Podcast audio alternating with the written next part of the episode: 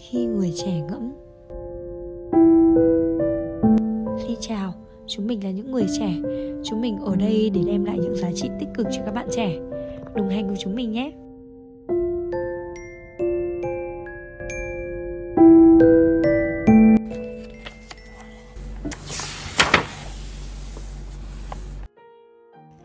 Trong cuộc sống, quan trọng không phải là bạn chạy nhanh đến đâu hay trèo cao như thế nào, mà là bạn bật dậy tốt ra sao sau mỗi lần vấp ngã.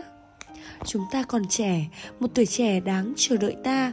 Cớ sao không nỗ lực để có một tuổi trẻ rực rỡ, một tuổi trẻ mà mai này không còn gì đáng hối hận, mà chỉ mảy may nhìn vào những thất bại, những sai lầm và những lần đau do vấp ngã đã ở quá khứ kia rồi.